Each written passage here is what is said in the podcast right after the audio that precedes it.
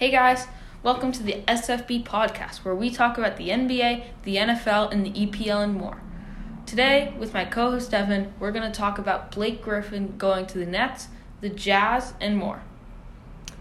Hey guys, uh, breaking down the Blake Griffin signing, this means that Blake Griffin is going to be on a contending team with the Nets, and it also means that the Nets are going to get better bench help, uh, overall more depth, and defense with this. Even though Blake Griffin barely has any knees left and can't jump, he's not going to, he doesn't need to be the offensive threat he once was. He just needs to be suitable Yeah. for them now. The Pistons really, they really mowed down on his knees as, uh, like, they are. The Yeah. Pistons are just so bad. But anyway, uh, I think if Durant comes back and he performs just 20 points a game or better, which it's Kevin Durant, think he can do that. I think the Nets one or two seed, depending on if Joel Embiid can keep up his hot streak.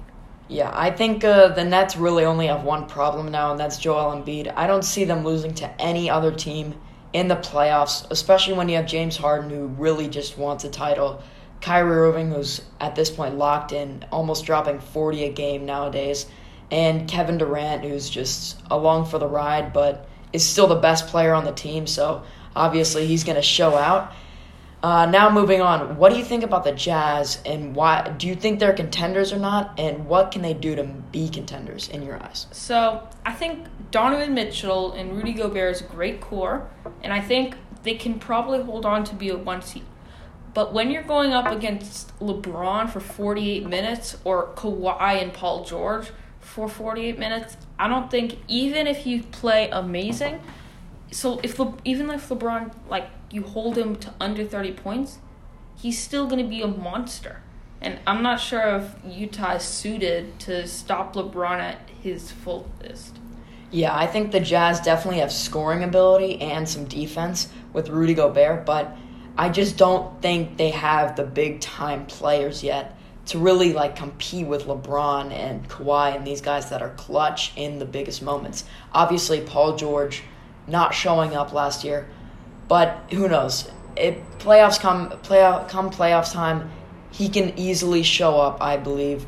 And the Jazz seem like they're the team that could poop their pants in the playoffs, even though they're doing really well in the regular season. I see them as a contender if they hold on to the number one seed and if they sweep the seven or eight seed, which would be the Nuggets or the Mavericks or the Well, I don't know about the Mavericks. It could It could- it it could could. be because there's with the play-in tournament, it actually makes it interesting if they sweep one of those teams because the seven or eight seed is going to be good in the West.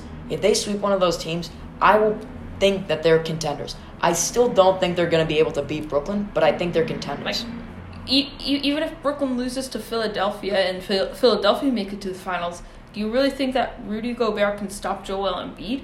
I understand that. You, I understand that. Uh, you still have Donovan Mitchell and great three point scoring from the that j- whole Jazz team, but you like there's too much inside scoring from the 76ers in general. Yeah. Moving on to the NFL now, and we're going to be talking about the Jaguars today and their very particular offseason. Starting off with Urban Meyer, what do you think of them hiring Urban Meyer as their new head coach? I don't know. He's doesn't seem like the right fit. They need see. I'm gonna take the Dolphins as an example.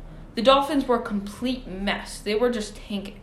Then Brian Flores came in, and they all came together, and they almost made the playoffs if they didn't lose to the Bills in Week 17. Do you think that Urban Meyer can be that guy where he comes in and Jags have the number one draft pick and they have a ton of salary cap? Within three years, if you have the right head coach, you can be a dynasty team. But can Urban Meyer do that? I mean, who knows? Because Urban Meyer has been the coach, formerly the coach of Ohio State, and in my opinion, in, co- in college, like he's just reeling in five star recruits. So he's gonna need to start off with something that's not as great, and I think only time will tell. I think it, this there's only really three outcomes. Like it's either gonna be decent and he's gonna get fired in a couple of years, it's gonna be great and he's gonna have a dynasty, or it's gonna be awful and he's gonna he's just gonna get fired in the next few years, and the new coach is gonna have to come in with probably an unproven Trevor Lawrence. Now moving on to our news section. In the draft, who do they take at number one? It seems pretty self-explanatory, but who who do you have them taking? Obviously, I think Trevor Lawrence is the guy. Their quarterback situation was some of the worst I've ever seen since actually this season when the Broncos were first forced to start Kendall Hinton. Yeah. The um my yeah, Mike Glennon definitely is not the long-term answer and Um, they need Trevor. Lawrence. They need Trevor Lawrence and Even Gardner Minshew, I don't think that he can he can handle the pressure or do really anything except just run.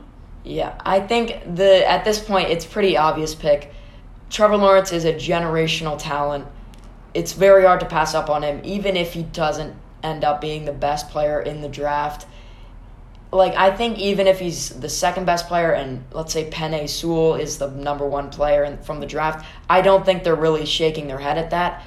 In in free agency though, since they do have big money, who are some free agency free agents that you would throw big money at if you were the Jaguars? I'm looking at offensive line. They have, for a very long time, they haven't had a very solid offensive line that can protect the quarterback. Now you we can see from the like teams like the Packers and the Colts, uh, they just their quarterbacks they might be mobile, but they're they just get hit all the time since their offensive lines aren't good and it causes injuries. And eventually, in Andrew Luck's case, they just don't play anymore. Yeah, I would definitely target Corey Linsley as there have been reports that he's likely to leave the Packers. I would also maybe go after a wide receiver, but not somebody that's going to cost a ton of money. I'd, I'd rather keep your options open. And also, I'm not suggesting it. You have the number one pick. I think that Trevor Lawrence is definitely your best move, but entertaining the possibility of getting Russell Wilson or more likely Deshaun Watson because Deshaun Watson fits the whole timeline of your team. I think I would entertain that possibility because they there have been reports that the ceiling that the the my sorry the floor for Deshaun Watson is three first round picks. If you have the first overall pick though, I don't think you need first first. I don't think you need three firsts. I think one and then maybe some other pieces could be enough potentially.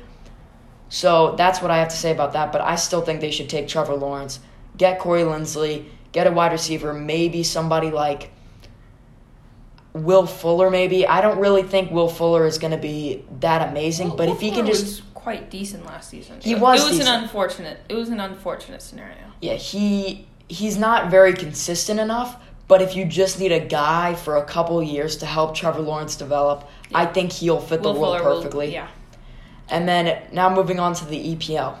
West Ham has been the big surprise team. Now, West Ham is around that mid pack with other teams that are solid but aren't like those top teams, but they aren't in the bottom half. But what West Ham's doing is they keep on beating those bottom teams consistently. And while they lose to those top teams, they sometimes, I would say like 20% of the time, they've been getting solid wins or draws. And against teams their level, they're winning. That's what has them in, uh, I think, sixth right now. Yeah. It's a great squad. I think they're they've been on a pretty solid run of form lately. They're going up against Manchester United. That will be a really, really telling match. If they can get that win, I think they have a great possibility of making it to the top four. Yeah, or even eke out a tie that could really contribute to them in the long run. Uh, talking about Liverpool, what is happening with Liverpool at seven Oh, in the table now? See, Liverpool, Liverpool, they have a really solid team. Injuries have been weighing down a bit, but I called this last year. Liverpool had two or three more years of their core before it all combusted. Well, I was right and wrong. It was it was only one year. It's kind of it's combusting now. They aren't playing the football they need to, as the British would say. Yes. Uh, now, do you think that Chelsea is going to be able to keep their Champions League spot, or do you think it's going to fall to a team like Tottenham or another team? I don't know. Uh, Chelsea, they have been good recently, but Timo Werner has just not been the signing that they need. Uh, it was a big off-season splash. Werner led Leipzig to great records in the Bundesliga, but he's just not scoring like he was in Bundesliga. Well, it might be because, well, it is because Bundesliga is just a very weak league besides Bayern and Dortmund. I mean, in the EPL is way harder. He still need he still should be putting out more production than this. Ten goals and uh, sorry ten uh ten assists and five goals at midpoint of the season is not enough as a striker. Yeah, so if you had to choose now, who do you think that fourth spot will end up going to? That is tough to say. Um, I think it's going to it's going to be close. Uh, Liverpool, I have to say, if they can get it together in the next three games, I think Liverpool can make it. They're they're not that far behind, but it it it's very close at the uh, top of the table. But the problem is Chelsea needs to be way way more clinical in their finishing, and I think if they continue to be so, they continue to waste chances like they are. I think teams like West Ham or Tottenham or even Liverpool are gonna uh, make a run for their money. Yes, I would have to agree. Is there anything else that you would like to say about the NBA, NFL, EPL that our viewers out there would like to hear? Um, nothing much. All right, signing off for today. Thank you for watching, and please drop a follow.